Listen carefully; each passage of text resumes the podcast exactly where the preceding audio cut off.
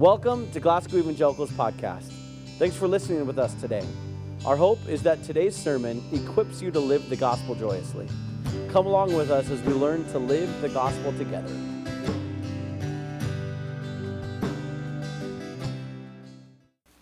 So, today uh, we are going to kind of spend quite a bit of time on the uh, maybe the first point in your bulletin, and then we're kind of quickly go through the last three points together.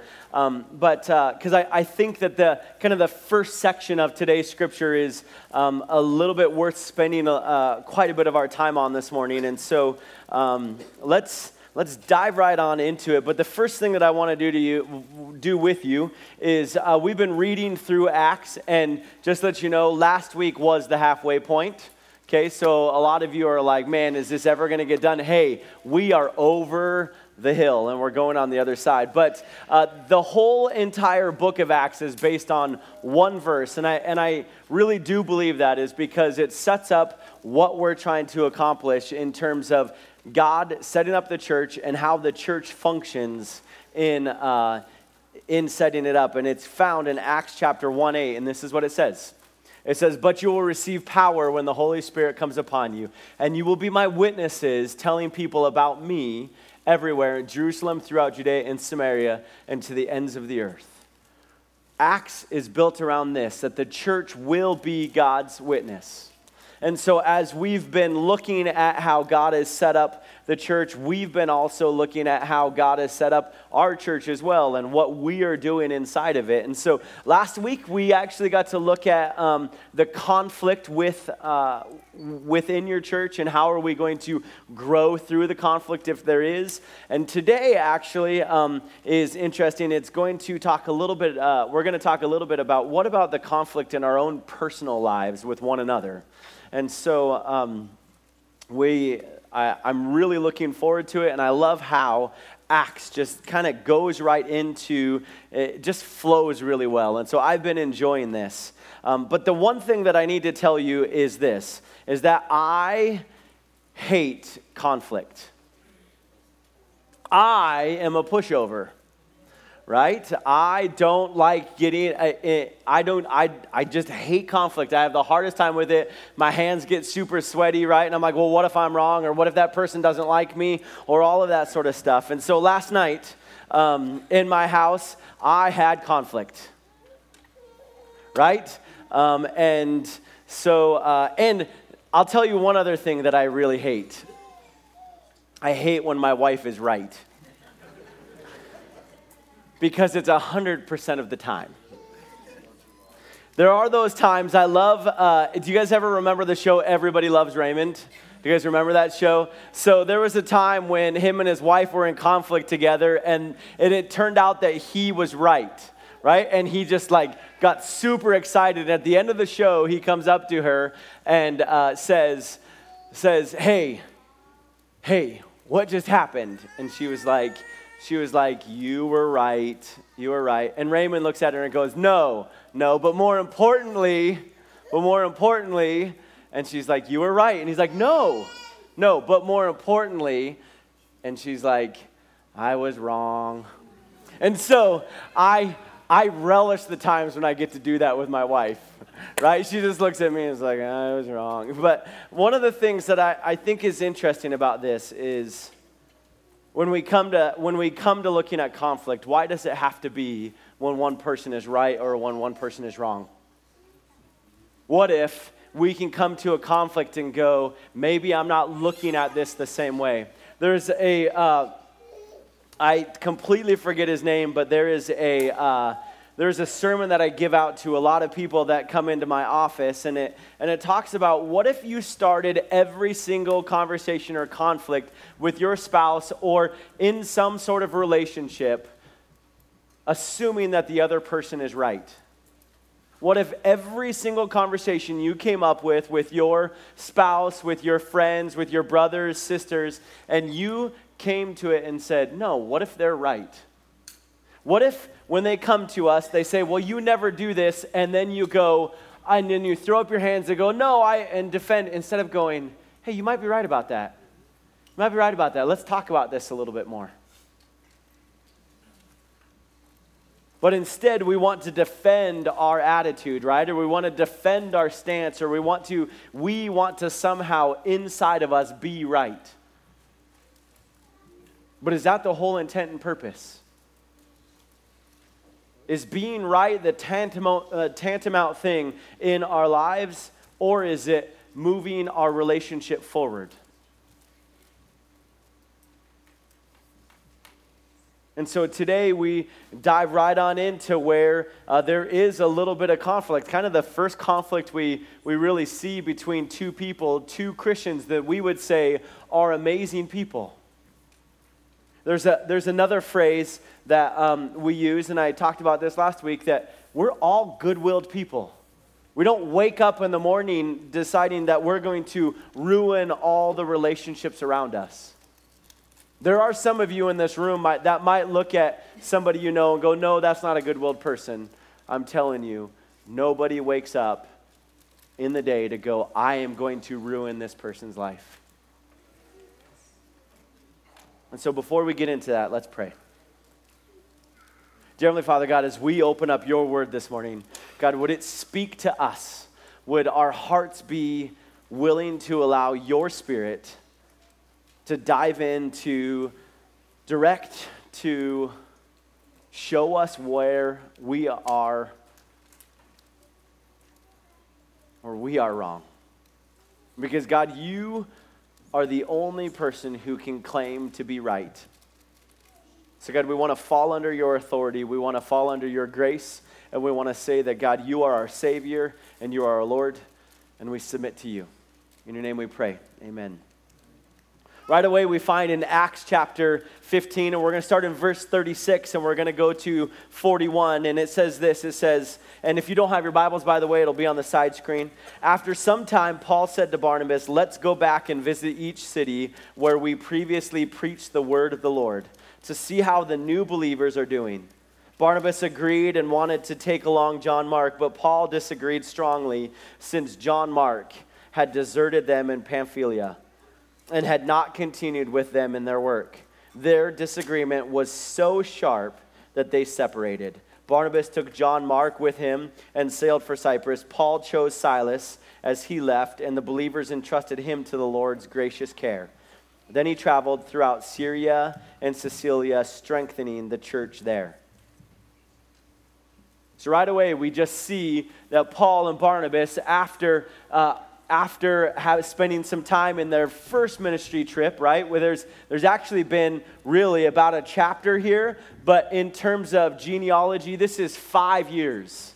They have not been back to the churches for five years. And so, when from at the end of verse 14, from when Paul and Barnabas get back to Antioch, it is, it is five whole years. And now they've decided, let's go back and see what's happening see what's going on. This is a good thing. We are going to go back to these churches, see how God is growing them, see what we've done, and also they have a message to share, right? They've been, they just got out of a huge council in Jerusalem to say, hey, the message is if you are a follower of Jesus Christ, there is no sort of ritual law that you have to now do. Circumcision is not something that is mandatory. It is by the grace of God that you are accepted into a relationship with God. There is no longer a huge chasm. You don't have to do anything. God has bridged the gap. This is a good thing. And it's a great thing because Paul and Barnabas already had a lot of great success. Why not take those two who have already built relationships and let them go? And so we have a good thing going. And then conflict strikes. Two great people, two men of God, can't find common ground over one person. Paul says, I can't trust John Mark. He can't come with us. He's not trusted, so he's dead to me. Right? I don't know if John, I don't know if Paul said that because we know some other things about Paul later on. And Barnabas, who happens to be the cousin of John Mark, okay? Cousin of John Mark, says, no, we should really take him. He'll really help us. this sharp disagreement that it talks about is literally in the Bible where it talks about they cannot stand to talk about it with one another. How many of you guys, just think about this, who have had a conflict, still can't even be in the room with maybe somebody that you've had a conflict with? It's that sort of anger, that sort of frustration that, no, you're not listening to me. Paul might say, no, I'm right. I know people. He deserted us, we're done. Barnabas is like, everybody deserves a second chance. Remember, Paul, I came and got you, and now you need to, and I came and got you from Tarsus. So, hey, remember, let's go. Let's give people second chances. And Paul, once again, no, I've seen him. I, I know what he's like. Nobody changes. He's just going to desert us at the second moment something hard happens. Barnabas, no, let's teach him. Let's guide him, direct him. He's just really young. Come on, let's do this with him. He's been babied all of his life. He's rich, right? I don't know.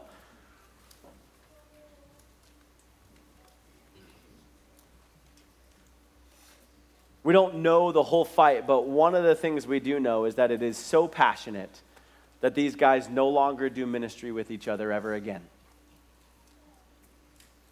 They have love for one another. We find out later on in scriptures they do kind of uh, they they do kind of uh, still see each other as spiritual people, but they never do ministry together again. The dream team of Barnabas and Paul is now done.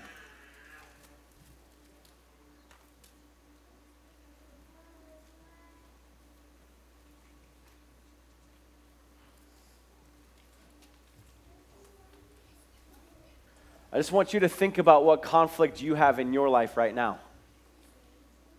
Conflict in which you've been maybe standing your ground, or maybe you've been looking at other people that have maybe caused you grief and you're just like, I want nothing to do with them. Maybe somebody has something against you right now and you feel like you've been slandered and you feel like you've been beat up and they're not hearing your side whatsoever and you're trying to hold your ground, but yet they're not looking at your side of the story and you're not even close to looking at their side of the story. What do you do then? What do you do when you know that somebody is holding such a grudge that you're just like, come on, get rid of it? Or what do you do when you're holding the grudge so hard that you need to go, I need to be done with this?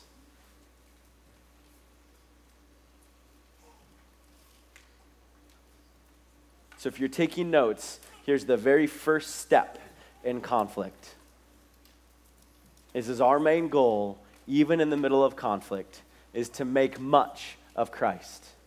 Is to make much of Christ. And what I mean by that is, are you seeking in all of your conflicts to make sure that Christ is glorified above all else? Are you trying to be right? Are you not allowing the forgiveness of God to work through you? Are you not allowing people, the forgiveness of other people to uh, be put upon you? And so you're just like, I don't want to listen to it. The beautiful thing about this is that Barnabas goes his own separate way with John Mark, and guess what? They do have a great ministry in Jesus Christ. They are constantly talking about the gospel with people and sharing a relationship with God with them. And they do have an amazing ministry. In fact, if you don't know this, uh, John Mark actually becomes a writer for, first, uh, a writer for Peter. He writes the book, uh, he helps write the letters from Peter. He actually also helps Paul write his letters.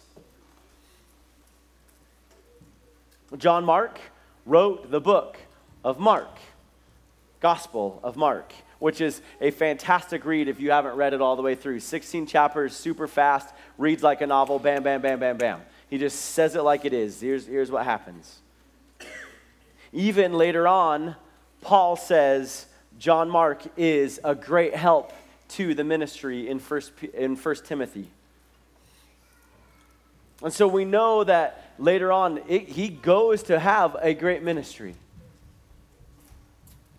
But what would have happened if Paul and Barnabas would have just separated and gone, no, we're done.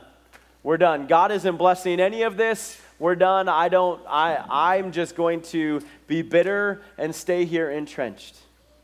The gospel wouldn't have been preached, people wouldn't have been saved. Nobody sees the witness of either of them. Their witness would have been, man, guess look at them. They can't even they can't even sort out their own stuff. But their witness is much more important than their stance. We want Jesus to be glorified no matter what.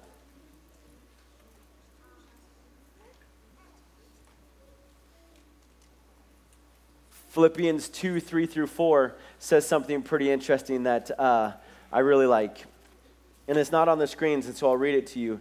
Paul later on says, Don't be selfish. Don't try to impress others. Be humble, thinking of others as better than yourselves. Don't look out only for your own interests, but take an interest in others too. I have a feeling that in this moment that Paul starts to learn that yes, man, I wanted to be right, but more importantly, I want to think about others first. I want God to be glorified. And so in the midst of conflict, would you please look first to how are we glorifying Jesus? There's a couple other things that you can do. The first one is, is pray for your ability to see the other side of things. God, would you, maybe I'm wrong, Lord, would you show me,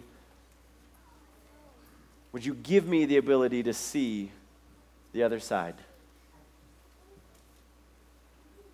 Can I look at both sides and be discerning?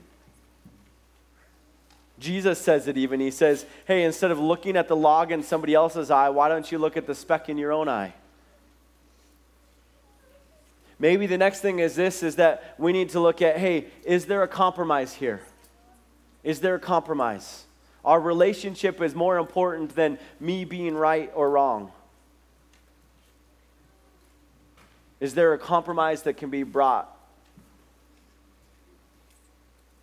And the last one is this is when you can't see both sides and there is no compromise, do not give up. Do not give up. Keep seeking unity.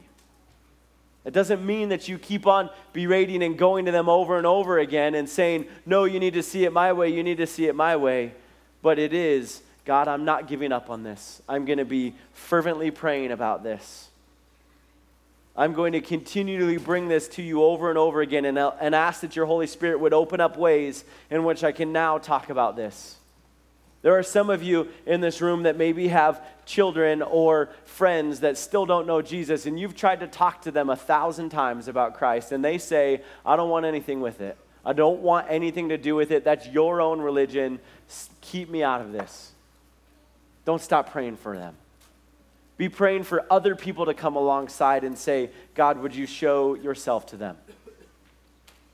There are some of you who haven't reconciled with uh, your parents or your children or your spouse for a really long time. Maybe you need to go to them and say, I am sorry. God has shown me where I have been wrong. Last night I tried something like this. I, I went to my wife and I said, You're always right. But I never asked for forgiveness from her. I never said sorry. I wanted to be about just making her feel better about being right. Which I don't know if is a huge heart change. But don't give up. Seek unity with one another.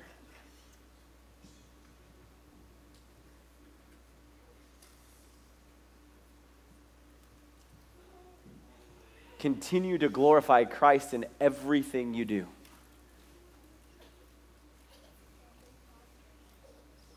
So these friends split.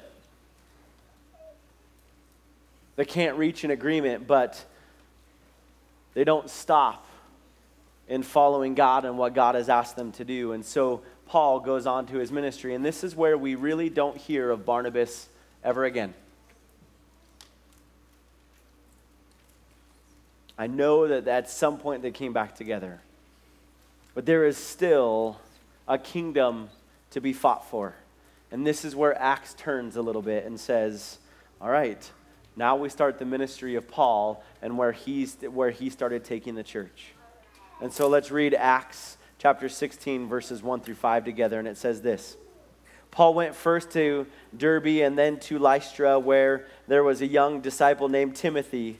His mother was a Jewish believer, but his father was a Greek. Timothy was well thought of by the believers in Lystra and Iconium. So Paul wanted him to join them on their journey. In deference to the Jews of the area, he arranged for Timothy to be circumcised before they left, for everyone knew that his father was a Greek. Then they went from town to town, instructing the believers to follow the decisions made by the apostles and the elders in Jerusalem. So the church, the churches were strengthened in their faith, and they grew larger every day.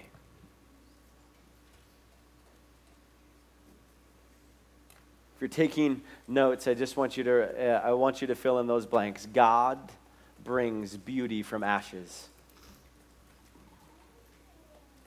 I find this beautiful because in the midst of conflict, Paul could have gone, maybe God's not with me.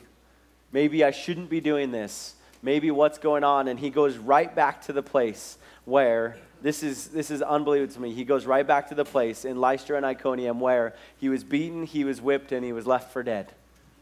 The place where he not only had, well, he had conflict with the people there and he finds this young guy named Timothy in the midst of the place in which he was beaten and left for dead. And we know that Timothy becomes a great leader in the kingdom of God, and he sets up the church and he runs the church. And we have um, two amazing letters in Timothy where we get church doctrine from and where we see that, man, Scripture is important. Follow Scripture. And where we see that it says, hey, don't let people look down upon you because you're young. Keep doing what God is asking you to do.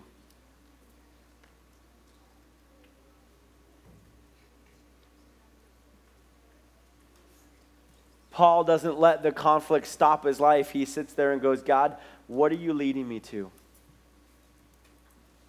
He didn't start asking a whole bunch of questions or God, are you even with me? No, he just sees that no, the most important is that the church grows stronger. And as the church grew stronger in their wisdom of Christ, check what happens. The body grows bigger every day. People are coming to Christ because, man, we need to make much of Christ at all points but we need to leave God to allow Him to do the beauty in our wrecked lives. That doesn't stop there because his whole point is to continue the journey that he did. And so in chapter uh, verses 6 and 7, he says, Next, Paul and Silas traveled through the area of uh, Phryg- oh my goodness, I had this earlier, Phrygia and Galatia because the Holy Spirit had prevented them from preaching the word in the province of Asia at that time. Then, coming to the border of My- Mysia, they headed north for the province of Bithynia. But again, the Spirit of Jesus did not allow them to go there. Great point here. We make our plans, but God directs our steps. Can you, can you imagine this too? This is what I kept on thinking as I was reading this. You just get done with a huge conflict. You go on this journey. You're seeing God like, wow, the place in which things were happening, uh, well, where, where it was huge conflict for me. Man, look, I meet Timothy and he is growing. But then we keep getting stuck after stuck after stuck. And he didn't say, Oh my goodness, God, you're just you, everywhere I go, every turn. Maybe I was wrong. Maybe I was. Maybe I was the problem. No, he just keeps on going. No, I know this is where God has me. I know this is where God is taking me. Because he felt like this is the best place to go. If I go to Asia and go during these things, now just let you know, Asia is not where you think Asia is. Okay, Asia is uh, in this scripture. Asia is where now Turkey is. Okay. Um, and so the whole entire thing of why he's going here is also because Rome has made huge roads. It's safe to travel through all of these colonies to get back to where he's going. And God doesn't let him go there We do find out that later on that the, uh, the gospel of Christ gets there, but not at this point. God doesn't want him there right now. But wouldn't it be interesting if Paul played the victim here, like a lot of us do? God, why are you doing this to me? Well, what if this would have happened, God? What if I would have done this? Then this could have happened. Paul doesn't quit and go home. Well, I guess I can't go there. No, Paul says, God has called me to be a witness, so where am I going? In fact, actually, later on, Paul says, I press on towards the goal in which God has called me heavenwards.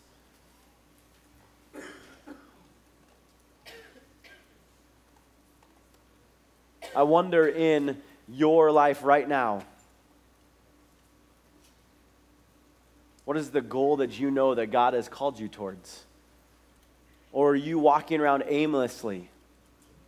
Maybe today God is saying, My goal is that, man, would you please shore up your relationships with people? These conflicts that you've had going on or this bitterness that you're holding on to, would you, would you let it go? and then make your plans and allow God to direct your steps. Because in the midst of him not being able to do what he wants to do, all of a sudden something happens. In verse 9, it says, That night Paul had a vision.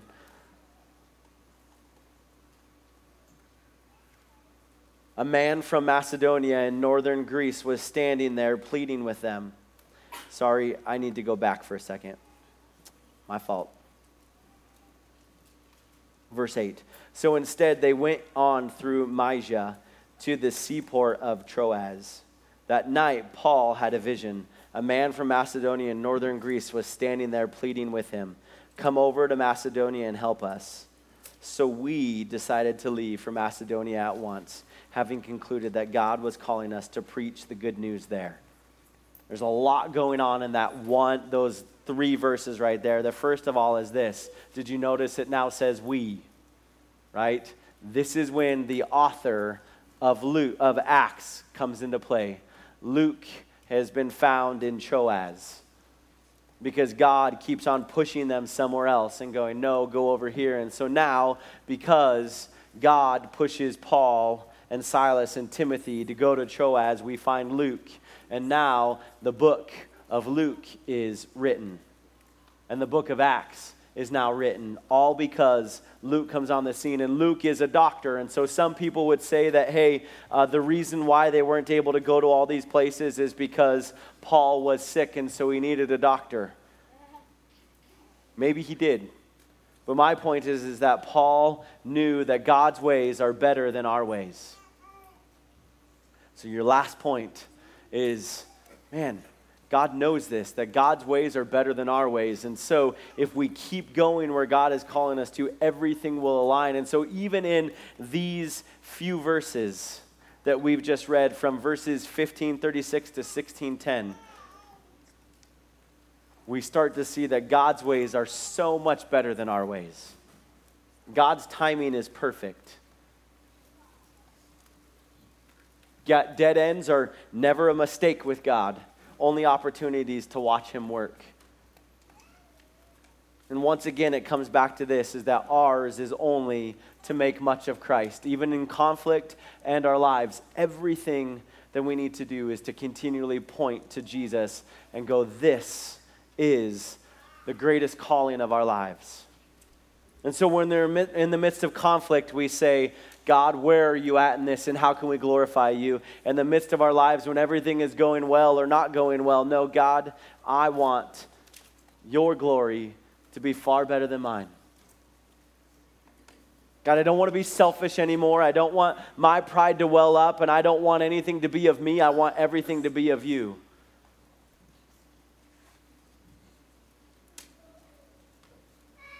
And one of the biggest opportunities in history now opens up. Paul gets to preach in Europe.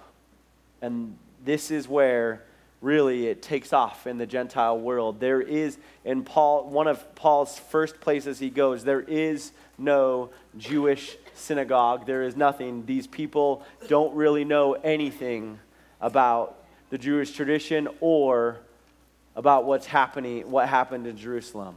This is brand new, and so God is, God is just extending his kingdom even further.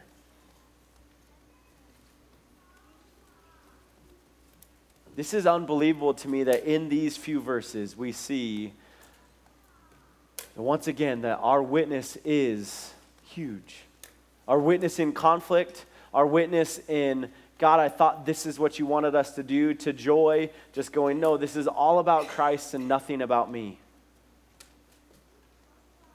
And so, in the conflict that you might have in your life right now, or the just day to day stuff that is in your life, would you please make everything about Jesus and nothing about yourself?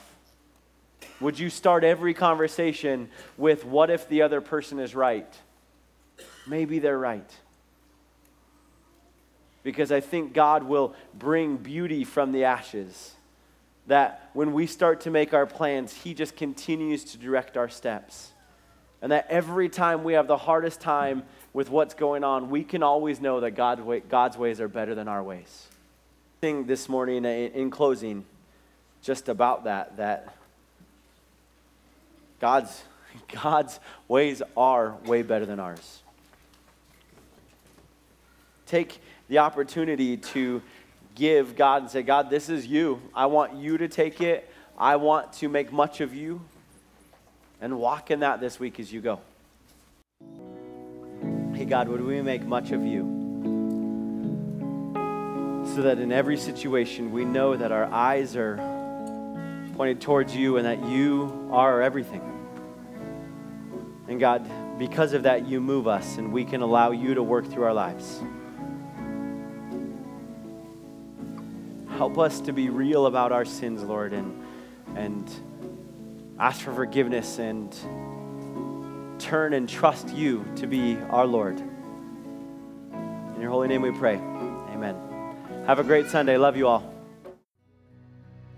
Thanks for joining us again for another sermon of the GEC podcast. Connect with us at glasgowec.com or every Sunday morning at 10 here in Glasgow, Montana. If you enjoyed this podcast, we'd love for you to subscribe, rate, and give a review on iTunes because this helps us share the word with more people. See you next week.